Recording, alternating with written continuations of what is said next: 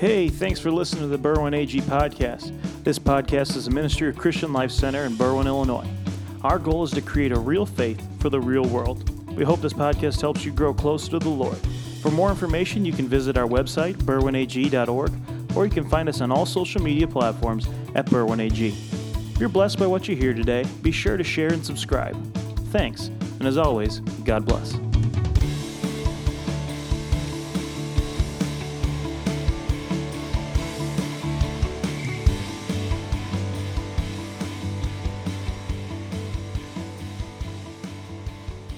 How many of you have ever had somebody tell you that they just saw a great movie and that you need to go and see it? How many, how many of you ever had that happen before? Somebody just gives you the highest and just raises the level of your expectations for that movie, and you just know when you plunk down a million dollars to go see that movie, because that's what it seems like it costs, and you buy $35 worth of popcorn to enjoy that you, you just know you're going to be entertained and it's a total stinker. The whole time you're watching, you're like, what is the matter with my friend? I'm going to pray for them right now because they clearly don't understand what entertainment is. The level of your expectation is raised, and expectation is important. And, and, and uh, we're, we're talking this year about bearing fruit and what it means to be a, a fruit bearing disciple of Jesus. And so, excuse me, we're going to look in Matthew chapter 10 and t- where Jesus tells his disciples what they can expect as his followers. Verse 24 says this A disciple is not above his teacher, nor a servant above his master. It is enough for the disciple to be like his teacher and the servant like his master. If they have called the master of the house Beelzebul, how much more will they malign those of his household? So have no fear of them, for nothing is covered that will not be revealed, or hidden that will not be known. What I tell you in the dark, say in the light, and what you hear whispered, proclaim it on the housetops. And do not fear those who kill the body but cannot kill the soul. Rather, fear him who can destroy both the soul and the body in hell. Are not two sparrows sold for a penny? Excuse me. And not one of them will fall to the ground apart from your Father? But even the hairs of your head are all numbered. Fear not, therefore. You are of more value than many sparrows. So everyone who acknowledge, acknowledges me before men, I will acknowledge before my Father who is in heaven. But whoever not denies me before men, I will also deny before my Father who is in heaven. Holy Spirit, we desperately need you to bring a touch to our life today. Take this word, sharpen the tip, Lord God, of it, and drive it into our heart. Make it like an arrow, a shot from your bow, God, into our lives, Lord, so that we are changed forever by the truth of the word in Jesus' name. Amen. A disciple is not above his teacher. The, the, the, disciple role, the purpose of a disciple is to become a student. It is the mentoring role. It is the, it is the, the, the way we are to live our life is, is to be followers of Jesus. And in fact, some people, some pastors have just gone with calling Christians Christ followers, people who follow after Jesus and do the things that Jesus would have them to do. And, and try to be molded and shaped. You know, it's more, it, it takes more than just coming to church, doesn't it? Just because you stand in church doesn't mean you're a Christian. It doesn't mean that you, you are, are a, a person who's a follower of Jesus. We have been surprised by the hidden sins at times in people's lives. Who, people who walked with us and ate breakfast with us and talked with us and worshiped even alongside of us and then found out that they had a secret life, you know, in, in us. And, and it's so shocking when that happens, but we recognize it takes a deep, abiding faith. It takes something deeper than church attendance, it takes discipleship. Bringing yourself under the lordship of Jesus and saying, You're the boss, I am under new management. That's what we're going to celebrate next week when when people go into that baptismal tank, we're going to celebrate the fact that those people are proclaiming that there's a new manager of their life. There's a new Lord of their life. That person is now under the lordship of Jesus Christ, and everything is going to be changed and touched, touched and tweaked because of who Jesus is. That's the way our life is supposed to be. Nothing is left untouched when you bring your life to Jesus. Your marriage gets better, your kids uh, are, are better. In Jesus' name, your kids are better. Right? Some of you are saying, that's a word, I'm taking that to the cross today. Your job will be better. Not because your job got better, but because you got better at your job, and now the job seems like it's better. Tempted to say something, but I won't say it. You know, the key to being a disciple is to have a teachable spirit. Right? Everybody knows somebody that you can't tell something to, right? You know that guy? Don't point, but you know that guy? The guy who you say to them and they go, Yeah, I know, I know, I know, I know. But they may know, but they don't know. They may know in their head, but they don't know in their heart because, like the theologians say, the longest 18 inches in the world is from the top of your head to the top of your heart is that we, as people of God, we have to bring ourselves as disciples, learners. We are perpetually learners. Every day we are learning. Every day we have to bring ourselves into the presence of God. And we have to become the kind of people who learn something. Uh, this week, as, as, uh, uh, as we were working on my roof, because uh, for, some, for those who don't know, uh, a, a windstorm or a tornado, who knows, uh, blew off my roof down on the farm. And so uh, it just ripped the roof right off. It's amazing. And uh, the power of the wind is, is just amazing. Today in my devotions, I was thinking about that and, and thinking about the power of the wind and that the Holy Spirit is likened to the wind. And that gave me a gospel goosebumps there for a minute to think that the power of the Holy Spirit is likened to the wind. But when we, when we bring ourselves there, we, we all come together and we're looking at something and we're trying to figure out how to fix it, but there are things we learn from each other as we're working. As we're just working alongside of each other. Oh, that's not how you do it. Use this. Don't, do, don't use that. Try that. Do this. Do it this way. Do it this way. And, and you learn, even though you think you know. Come on, how many of you think you know? But you, you learn, even though you think you know, the way to do it, a better way to do it. And sometimes in our life, God is saying to you, not that way, this way. Sometimes in our life, God is saying, no, no, no, don't use that, use this. God is tweaking us and using us and, and challenging us and deepening the roots of who we are if we are more than church goers. God doesn't want us to be a group of church goers, He wants us to be a church that goes. And in order to do that, you have to be disciples.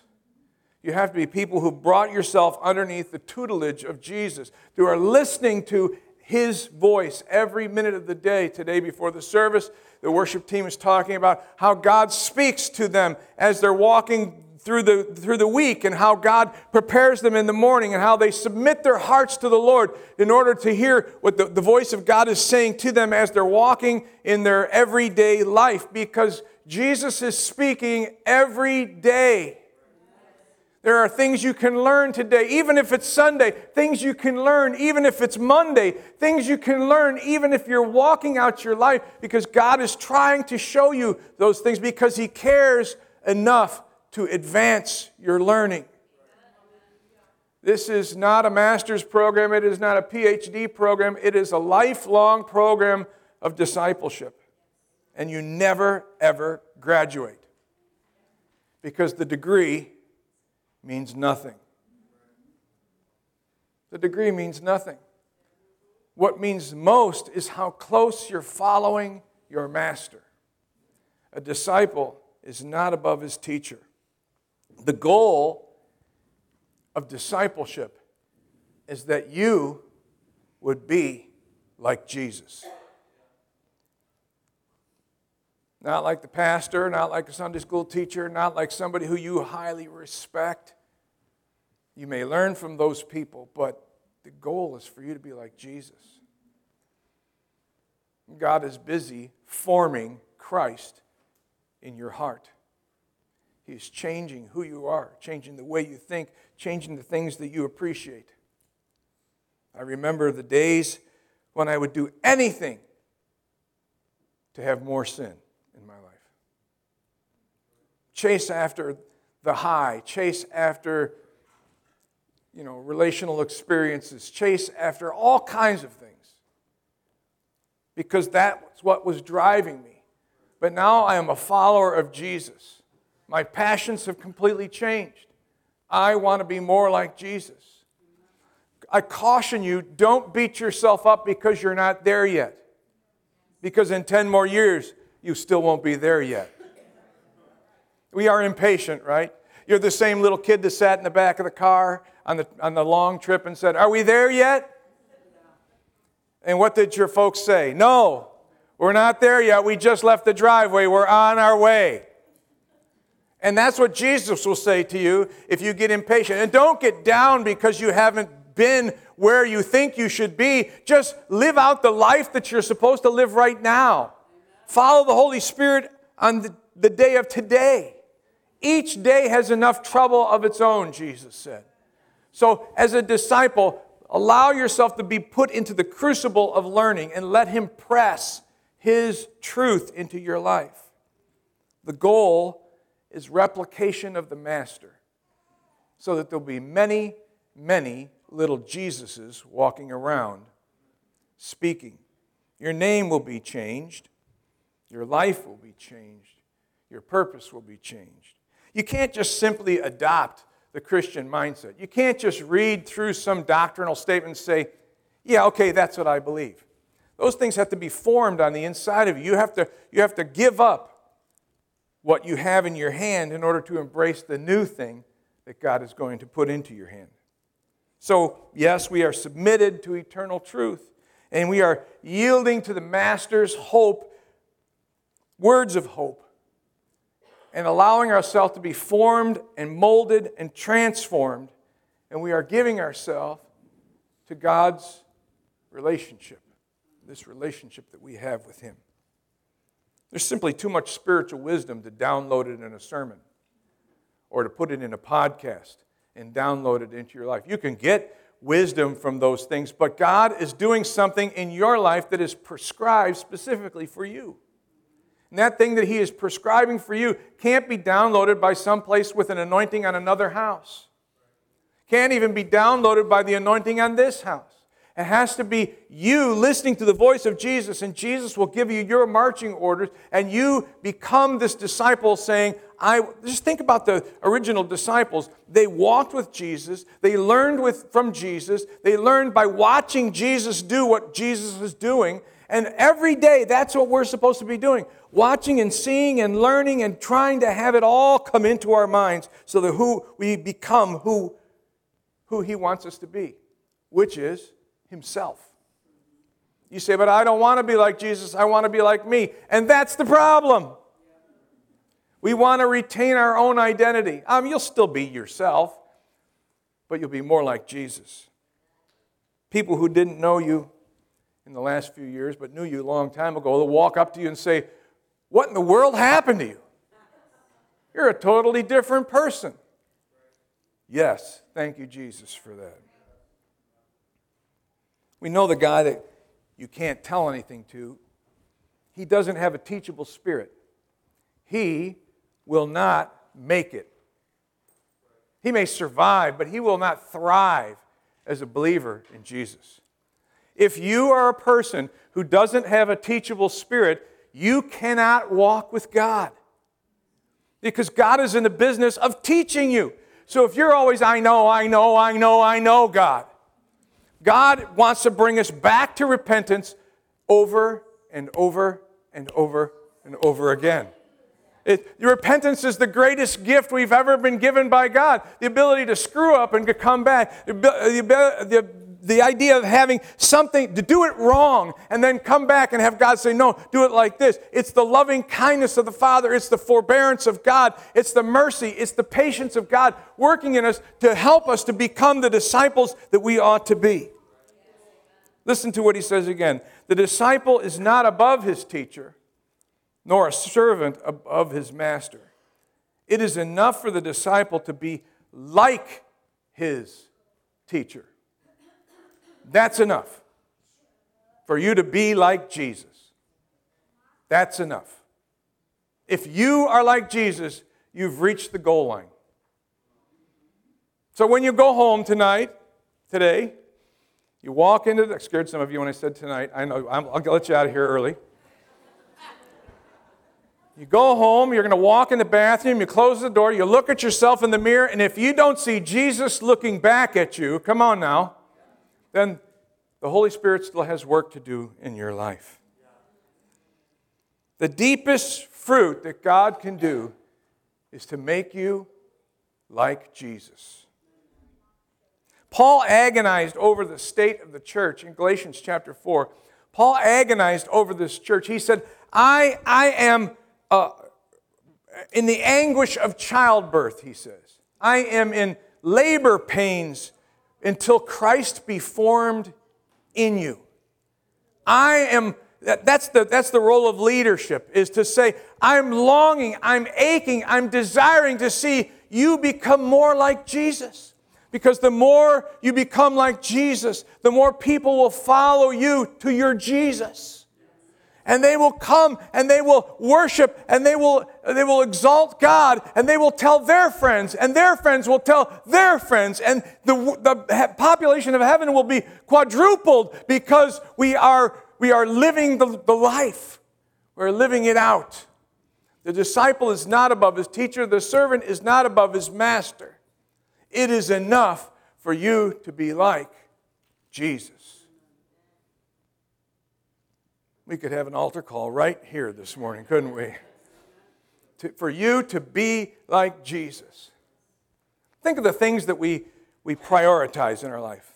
We want to have fun. We want to be entertained. Lord, we want to be entertained. We will, we will pay our hundreds of dollars to have have thousands of channels piped into our living room so that we can sit on the couch in our underwear and flip through channel after channel after channel after channel and then complain to our spouse, nothing's on the television.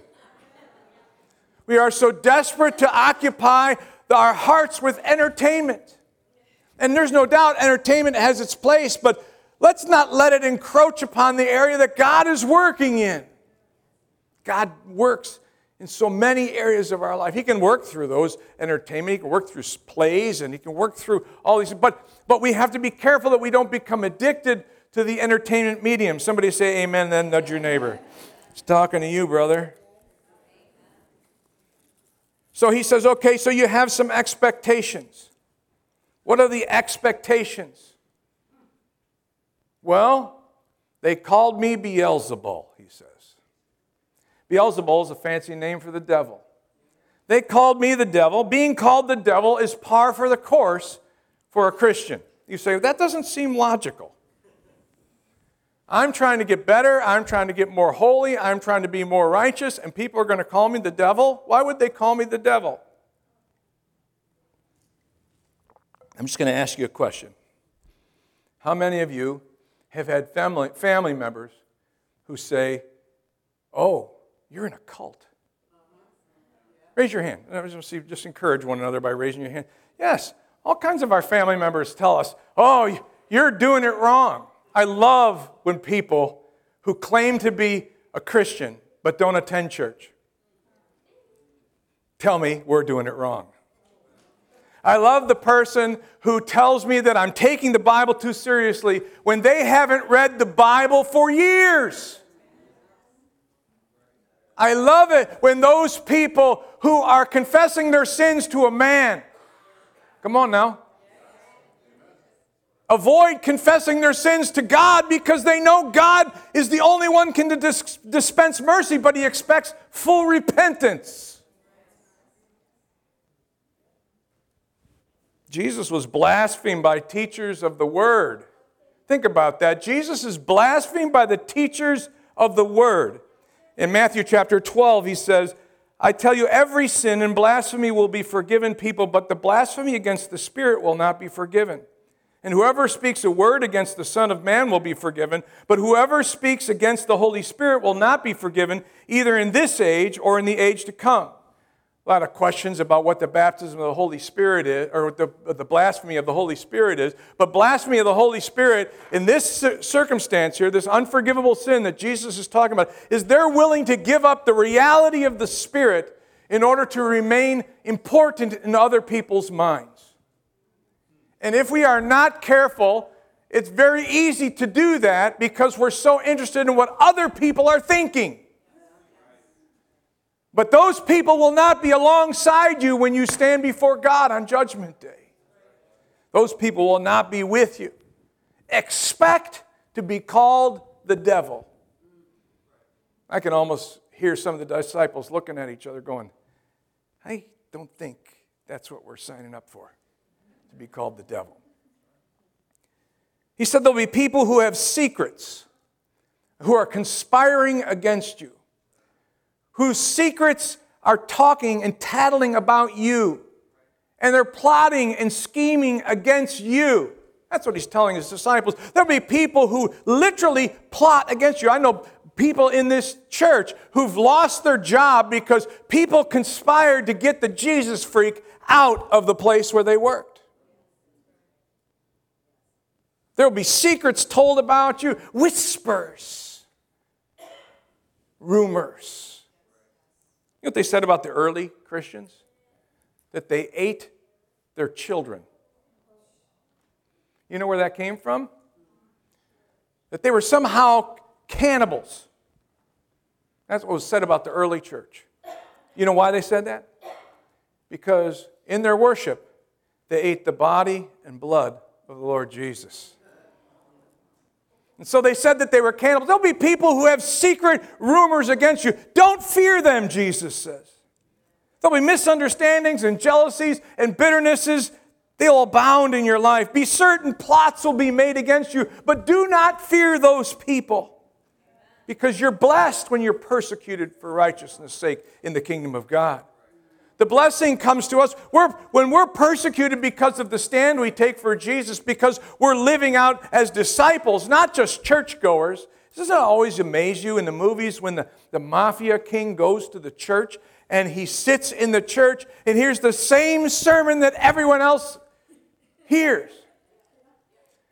It just bothers me so much. How does not everyone not know that Vito Corleone over there is whacking people Saturday night?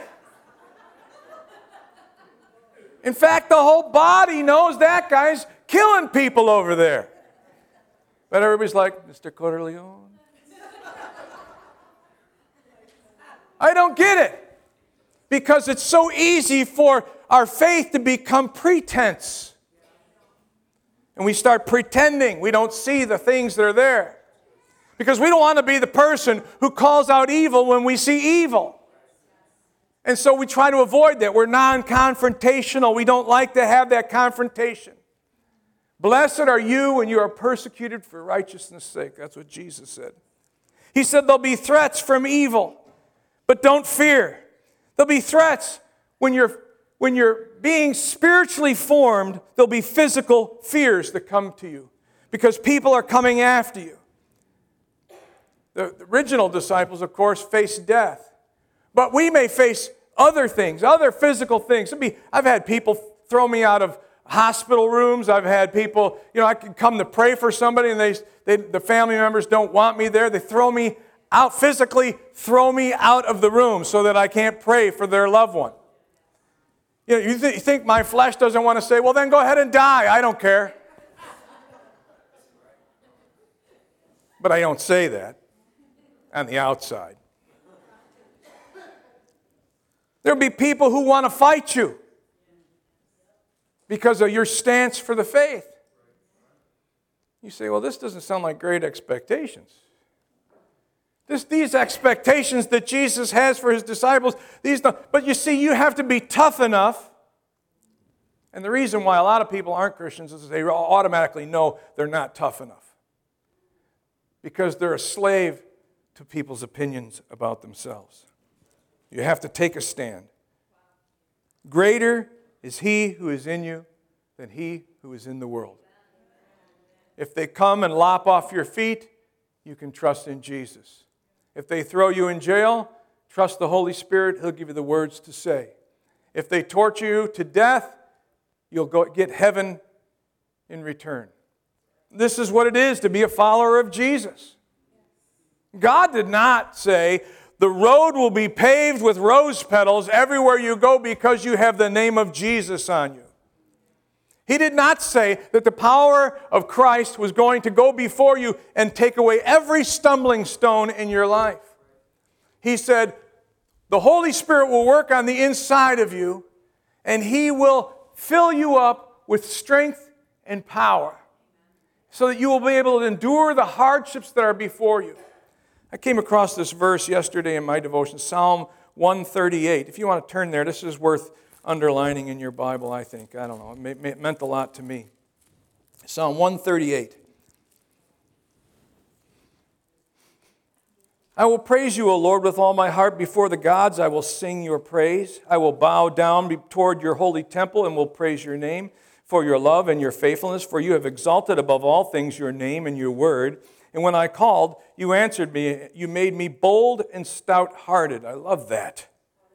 When I called upon you, you answered me. You made me bold and stout hearted. There's a strength of soul that comes on the inside of you when you call upon the Lord, when your full trust is in Him. There's a, there's a something that happens on the inside that makes you, what other people may say, stubborn. Come on now. Bullheaded. Hard headed. Hard to talk to. Intolerant. Not in the way of us being really intolerant. But if you want to talk to me about Buddha, I'll be more than happy to talk to you about Buddha. But at the end of the conversation, I worship Jesus. If you want to talk, in other words, my, my tolerance, I'll listen, but I'm listening as a follower of Christ. I'm totally given over to the following of Jesus. Everything in me says it's all about Jesus. Today, tomorrow, this evening, no matter where I go, no matter what time I go, the Lord, it goes before us. Everything about Him is, is what I want.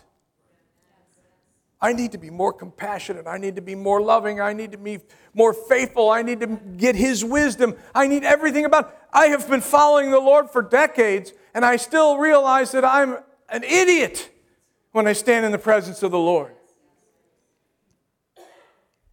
Some of you knew that already. Praise the Lord. Gift of discernment or something. We're even told not to worry when we face death because He has seen the future for us. And He will never leave us nor forsake us. It doesn't take too long to read the history of the church fathers as they're being burned on the stakes, singing praises to God. That's pretty, that's pretty bullheaded. You know why they were being tortured for their faith is because they, all they had to say was, Caesar is Lord. All they had to do is make a political statement Caesar is Lord. But they refused to do it because they couldn't get beyond the fact that Jesus is their Lord. They could have saved their own life, but they didn't. They chose to testify. The other thing that we can expect is we can expect to feel kind of insignificant we can be a little bit insecure because we faith is like that. You don't always know what's going to happen. Like you always wonder, what's Jesus going to do next? What's he going to where is he leading me next? Where is he taking me next? There's this kind of this this sense in which you don't know. And he, he says, he said, there's going to be, you're going, you're to feel as though that you're, you're like a sparrow. A sparrows it was kind of gross, but sparrows were, were sold in the marketplace so that people could eat sparrows. Sparrow eating people were poor people. You know, sparrow, you know what a sparrow is about this big? I can't imagine what the amount of meat there is on a sparrow, but evidently people would do. They were sold for a penny. And it, it, it's logical for us at some point to think maybe we're not worth all that much because God thinks we're expendable, but don't misunderstand God's purpose. He sent His Son to die for you. And yes, you are expendable, but yes, God knows that you are worth more than many sparrows. God thinks you're worth the death of His Son. And so God has invested. Do not allow yourself to come under this insecurity and this insignificance.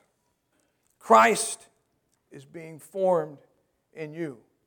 Through hardship? Yes. Through difficulty? Yes. Through struggle? Yes. All these things are allowing Christ to be formed in you.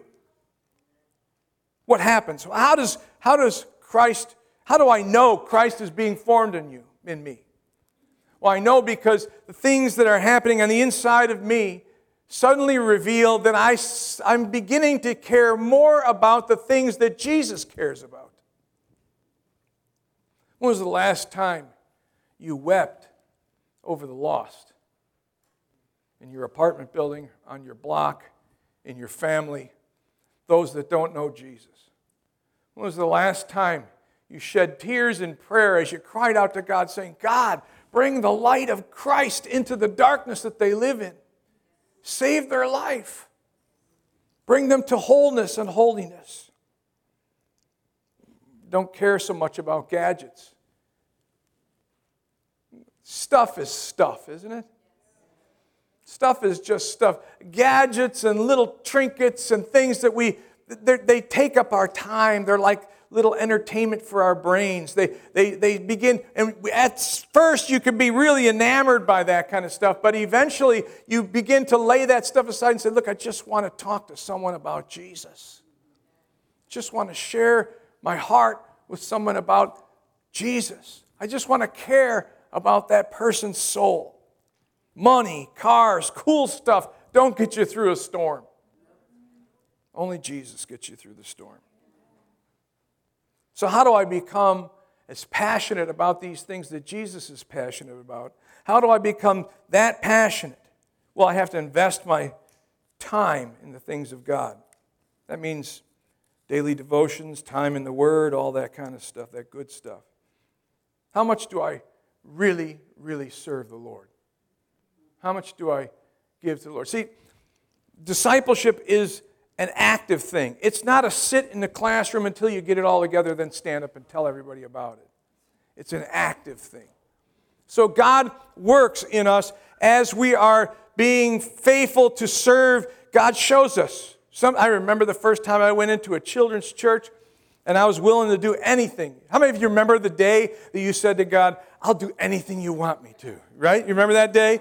You were at the altar, God was moving, you probably had some boogers and some tears running down your face, and you said, God, I'll do anything you want me to do. And then I felt like the Lord said, Go into the children's church. And I went into the children's church. A little kid named Bobby, next Sunday, he had brought a little motor and a battery. Motor wasn't connected to anything, but it made just enough noise to irritate me. Zzz. Zzz. Zzz.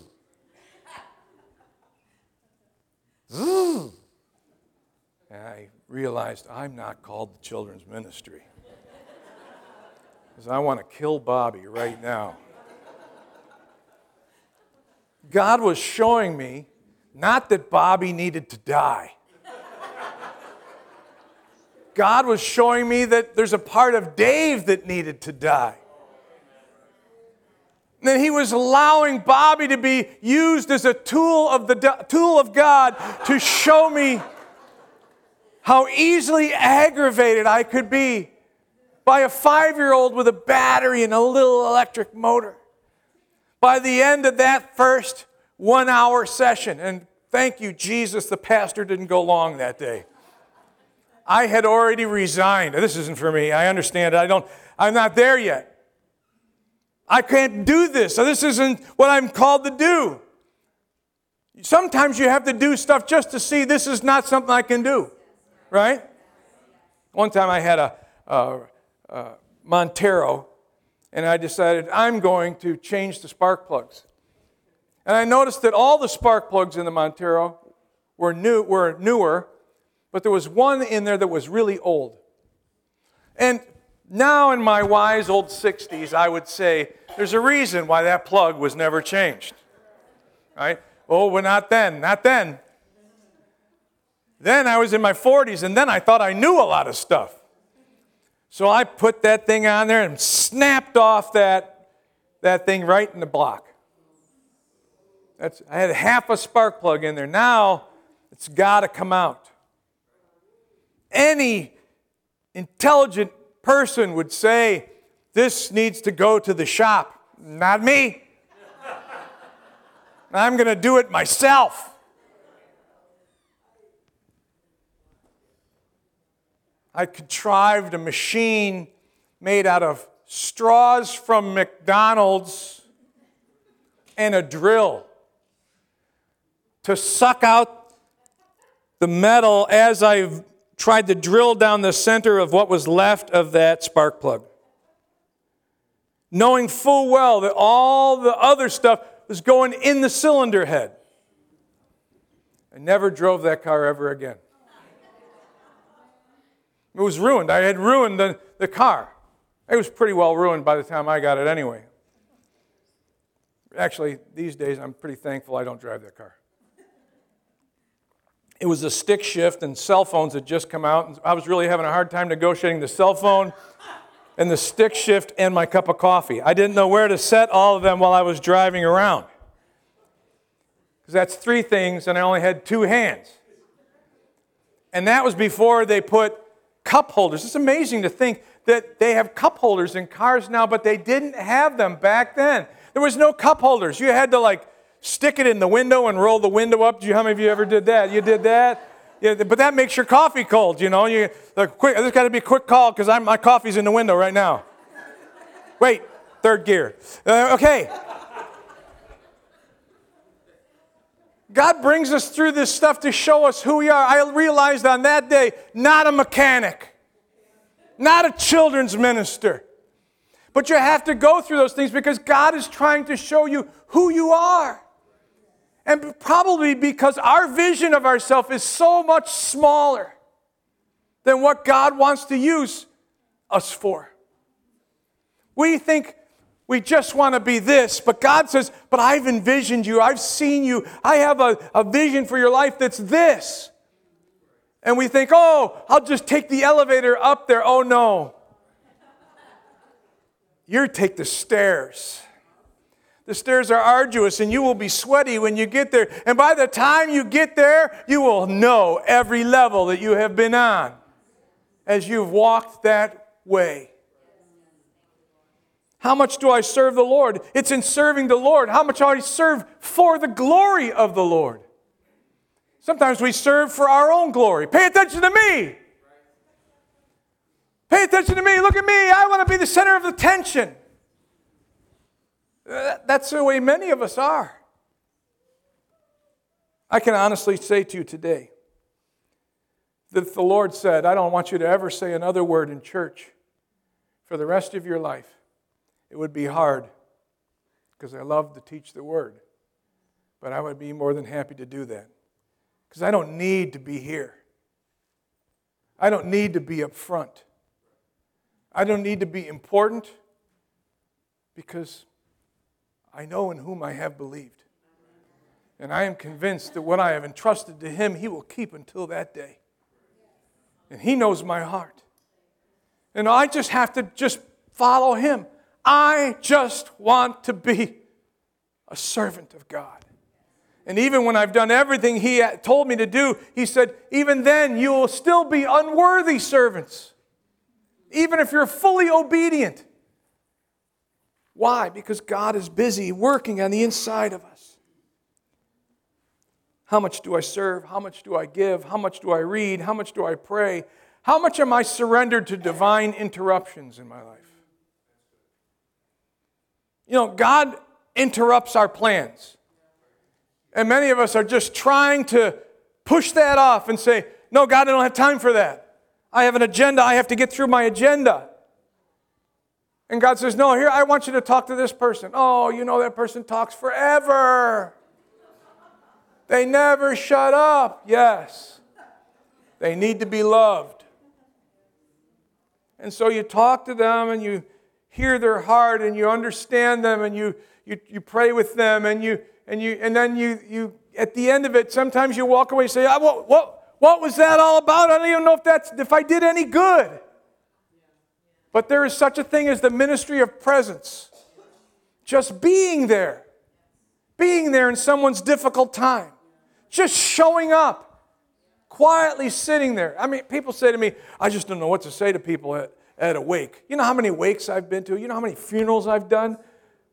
Probably hundreds and hundreds. You know what I think about that? I don't know what to say either. Because there's nothing you could say when someone loses someone who's so close to them. All you can do is just be there and remind them we have hope in Jesus Christ. God loved them more than you love them. As much as you love them, God loved them more than that. And just remind them of, of, of who God is and how futile this life is and how we are all grass and, and we're burned up in just a few short seconds, it seems. This life is so short, it goes by like that. I can't believe it's the 13th of January already. I feel like someone vacuumed the first two weeks of the, of the, of the calendar right off my calendar. What happened? My week of prayer turned into a week of a couple prayers. How determined am I to keep myself from being distracted by the shiny things of this world? One of the things in the devotion, if you haven't read the devotions, you should go online and read the devotions from last week. Pastor Seth did a masterful job on those, they were very rich. One of those things talked about being distracted by shiny things, the deceitfulness of riches, the cares and the distractions in this world, the things of this earth. So easy to be drawn away from your having your attention on Christ. Because Jesus, let's be honest, Jesus, when we pray, he doesn't come in the 1040 HD. He's not shining into our our head, right? Jesus is a little fuzzy. The Bible says we see through the glass darkly. We don't see exactly what Jesus is saying. Even on our best day, even in our deepest prayer, even when we're spiritually sold out, we misunderstand the things that Jesus said. In this church, we don't hammer people for following God, what they think is God that turns out to be a mistake. You know, we don't do that because that's better than sitting there until it's perfectly safe. Because if you sit there until it's perfectly safe, you'll never do a stinking thing for the kingdom of God. You got to get up and you got to stretch yourself. You got to get out there and you have to connect with Christ and get out there. And, you know, sometimes you have to just suck it up and think through the thing you're going to say and then just say, Can I tell you about Jesus? And I'd rather have somebody say, Eh, go fish than me never say it. You know how many times, almost every week, someone says, I felt like I had a word today. I felt like I had a word today in the middle of worship, Pastor, but I didn't give it because I wasn't 100% sure. And on the inside of me, I want to say, jump in the water's fine. We haven't crucified anybody for years.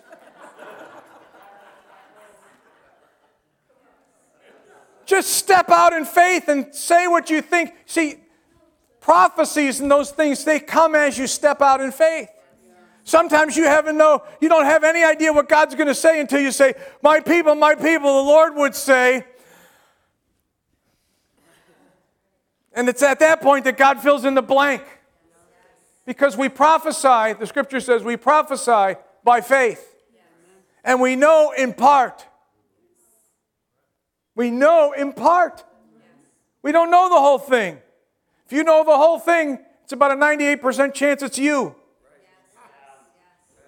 And honestly, we don't probably need to hear from you, but we're more than happy to hear from Jesus. So just step out and do what God has called you to do. You say, Well, what if I make a mistake? You know what? We'll go, Hey, good one. That was totally screwed up. we'll tell you in the most loving fashion you messed it up. I remember this one gal started off a wonderful prophecy, and it was just so powerful. And then it trailed, you could almost hear the click where the spirit stopped, and she just kept on going. And she yammered on about a bunch of others. And, I, and she said, I said, Sister, let me pray with you about that word that you gave. I pray that the Lord will help the congregation receive the first three lines of that word.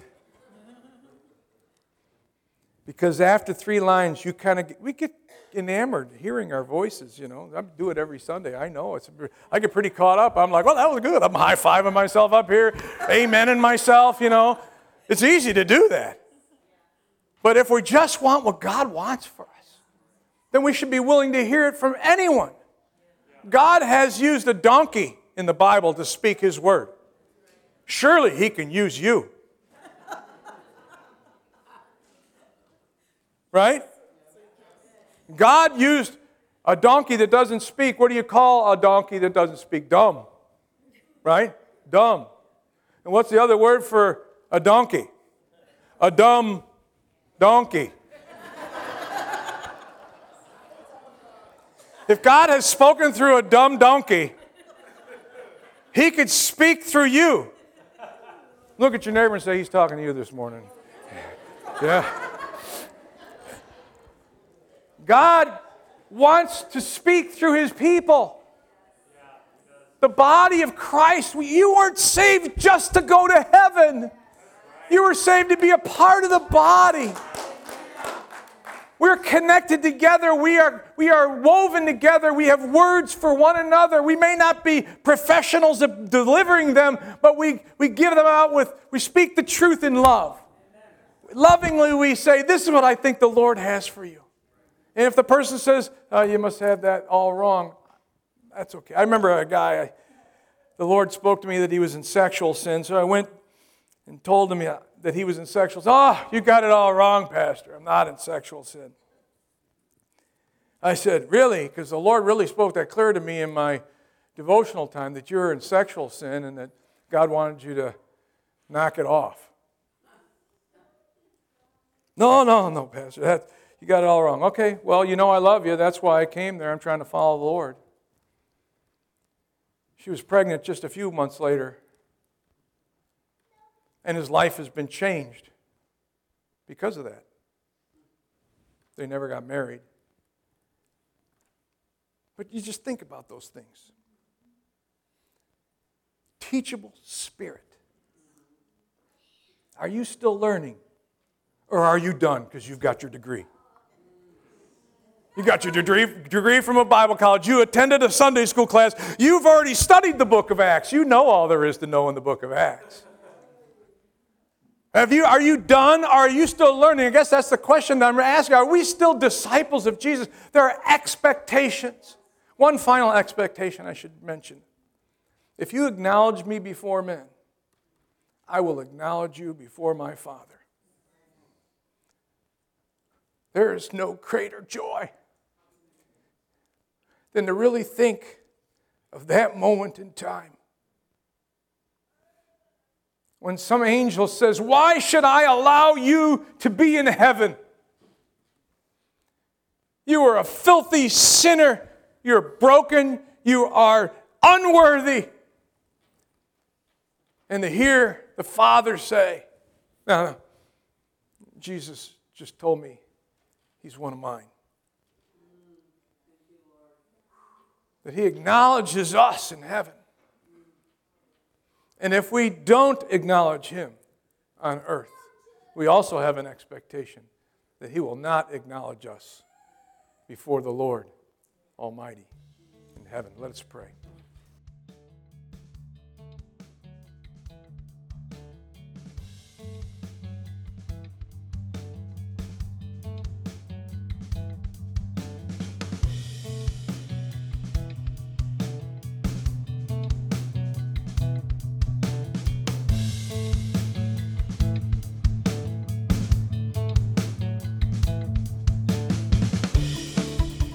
Thanks for listening. We hope you were blessed by today's podcast. We take pride in creating free content that will hopefully enrich your life and lead you closer to the heart of the Father. If you were blessed by what you heard today, help us continue to make content just like this by sharing, subscribing, and if you feel led, by contributing financially on our website, berwynag.org. As always, if there's anything that we can do to help you in your walk with the Lord, contact us on our website, berwynag.org, or on social media at berwynag. Thanks again for listening, and God bless.